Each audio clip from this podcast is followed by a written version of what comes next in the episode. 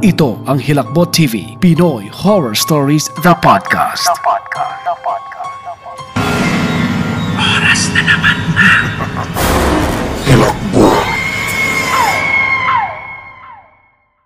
Babala, may ilang tagpo sa kwentong ito na maaaring hindi akma para sa mga batang tigapakinig o sa mga sensitibo sa mga ganitong tagpo. Mariin naming ipinapayo na laktawan ang episode na ito at mag next story ka na lamang o kung tatangkain mong pakinggan, listen at your own risk.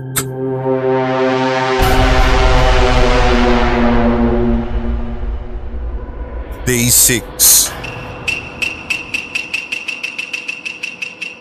Naabutan ko si Manong Ed, yung may-ari ng water refilling station na nakadapa kanina.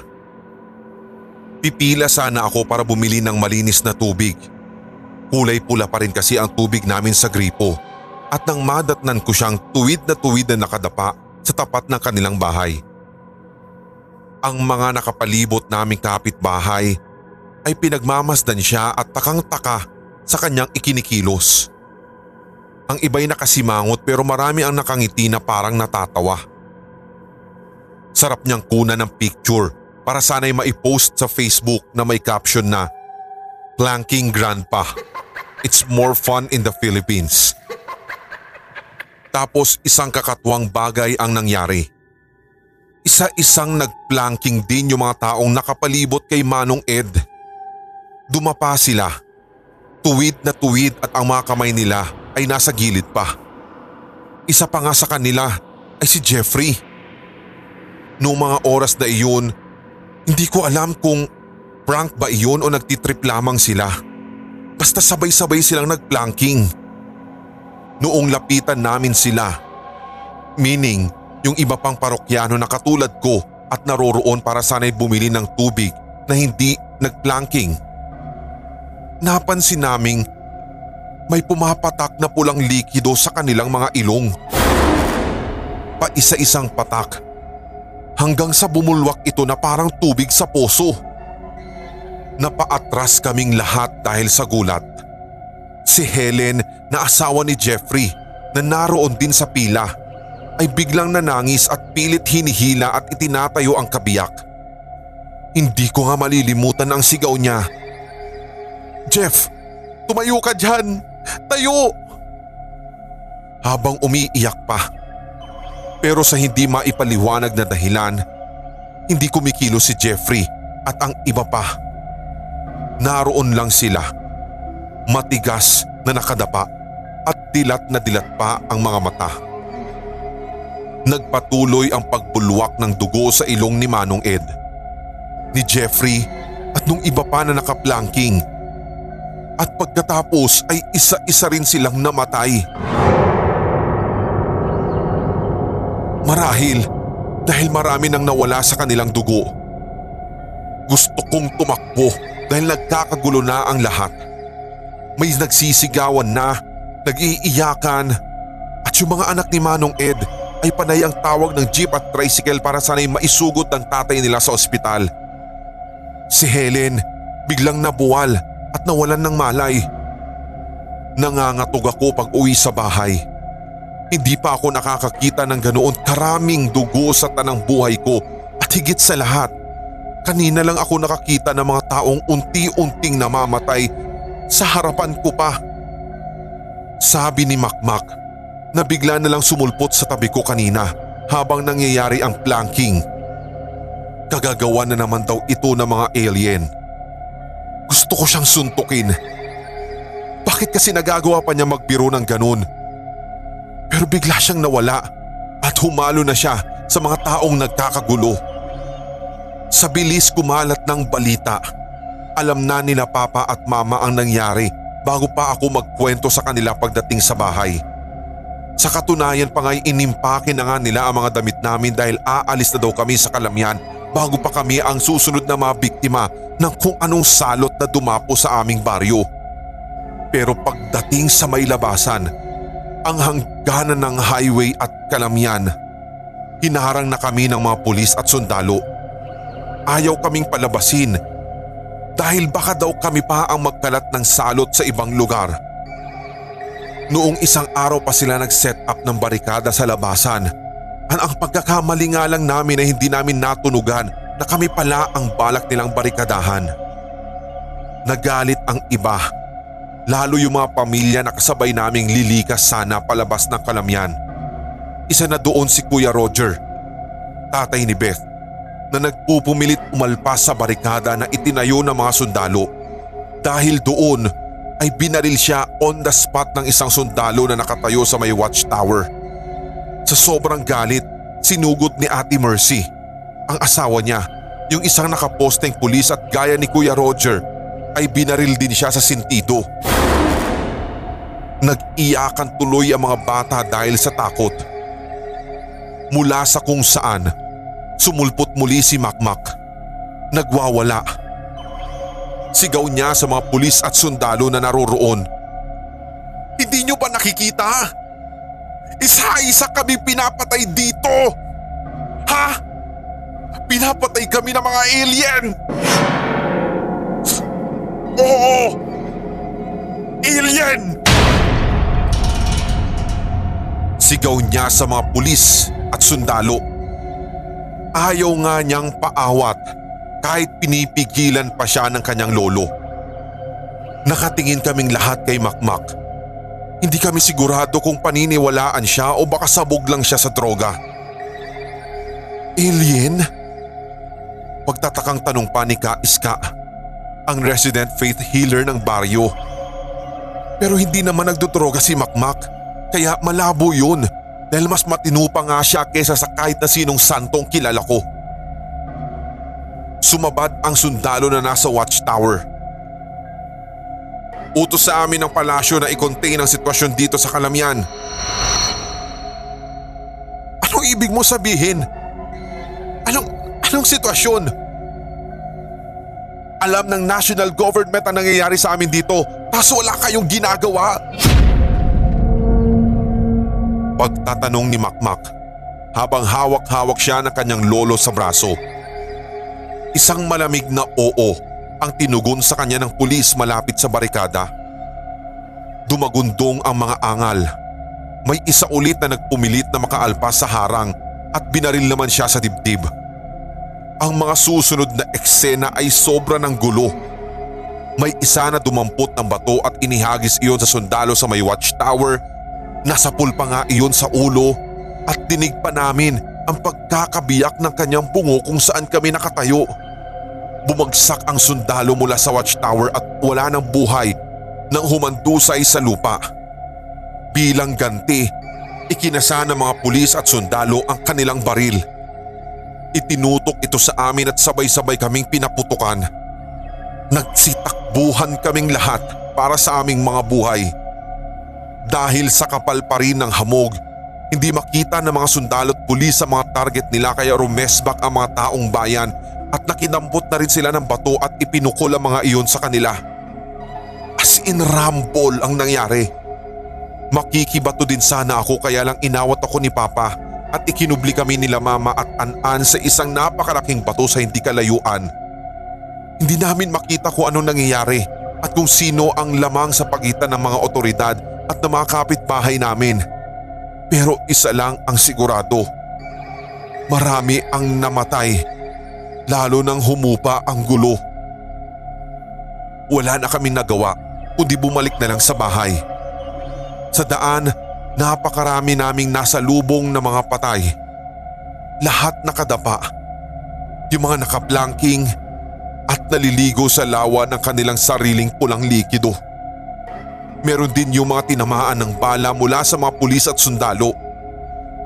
Umiiyak si An-An ng mga sandaling iyon Siguro dahil katulad ko, natatakot at naguguluhan siya sa mga nangyayari. Niyakap siya ni mama at hinalikan sa pisngi.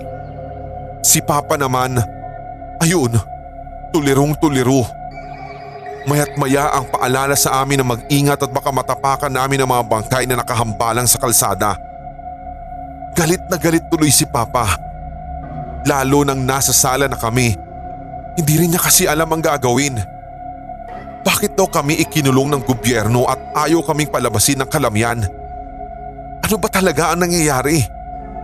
Ano din ba ang nais ipahiwatig ng mga sundalo na i-contain? I-contain ng alin? I-contain ng ano? Nagkatinginan na lang kami ni mama dahil hindi namin alam ang isasagot.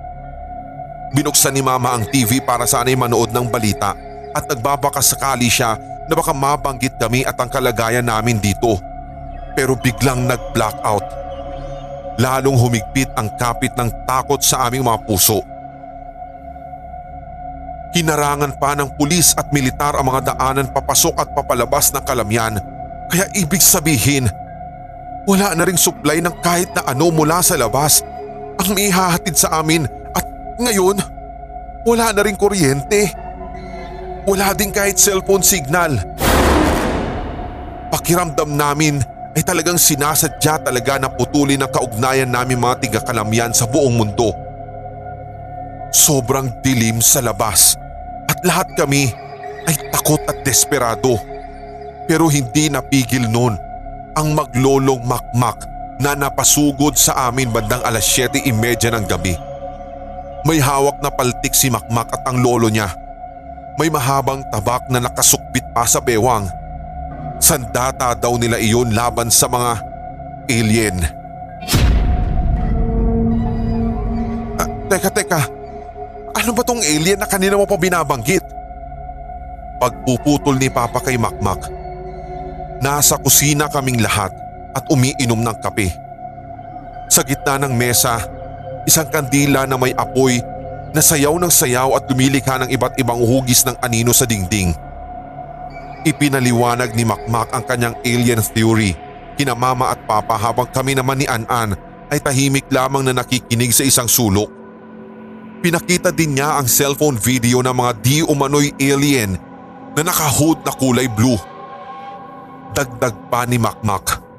Ang hamog daw na nanggagaling sa mga glow in the dark na mga bulaklak ay galing sa mga alien at hindi talaga ito hamog kundi isang lason.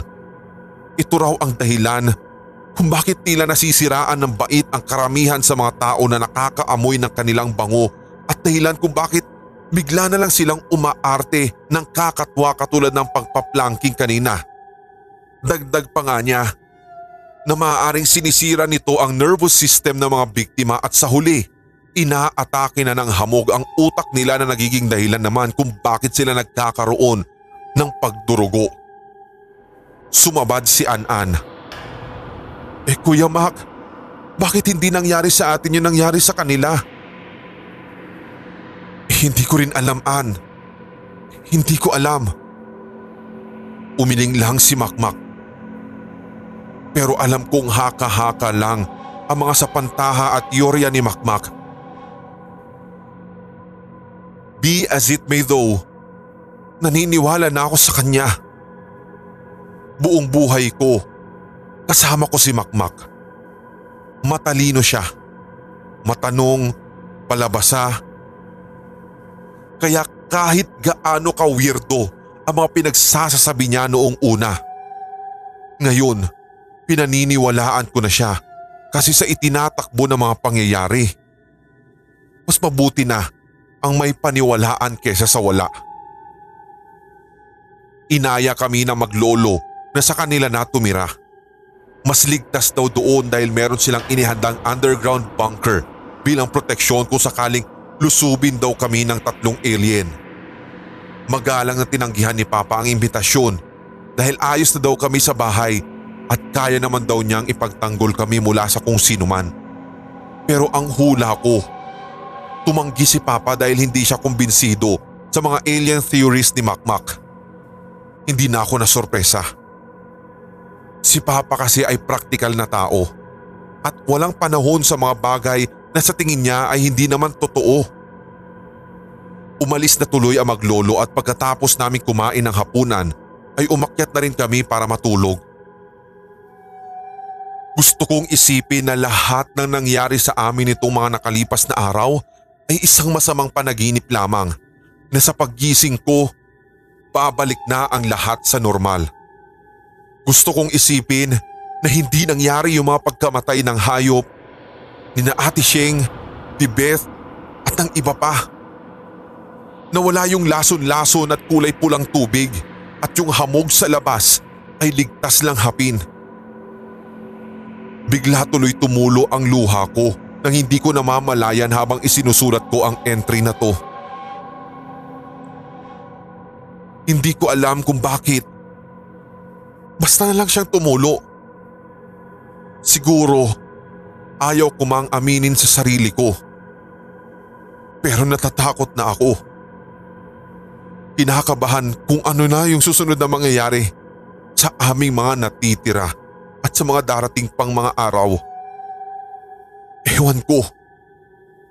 Hindi ko alam. Matutulog na lang ako. Good night Philippines and good luck to us. P.S. Habang nagsasara ng bintana kanina, nakita ko ang tatlong nakahood ng blue sa labas. Nakatingala sila at nakatingin sa akin. Hindi ko makita yung mga mukha nila pero tanaw ko ang mga mata nilang umiilaw ng kulay pula. O kaya't isinara ko kaagad yung bintana ng mahigpit at tinawag si An-An para ayain siyang matulog sa kwarto ni na mama at papa.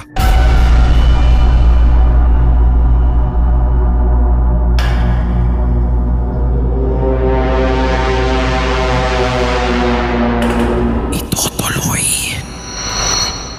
Abangan.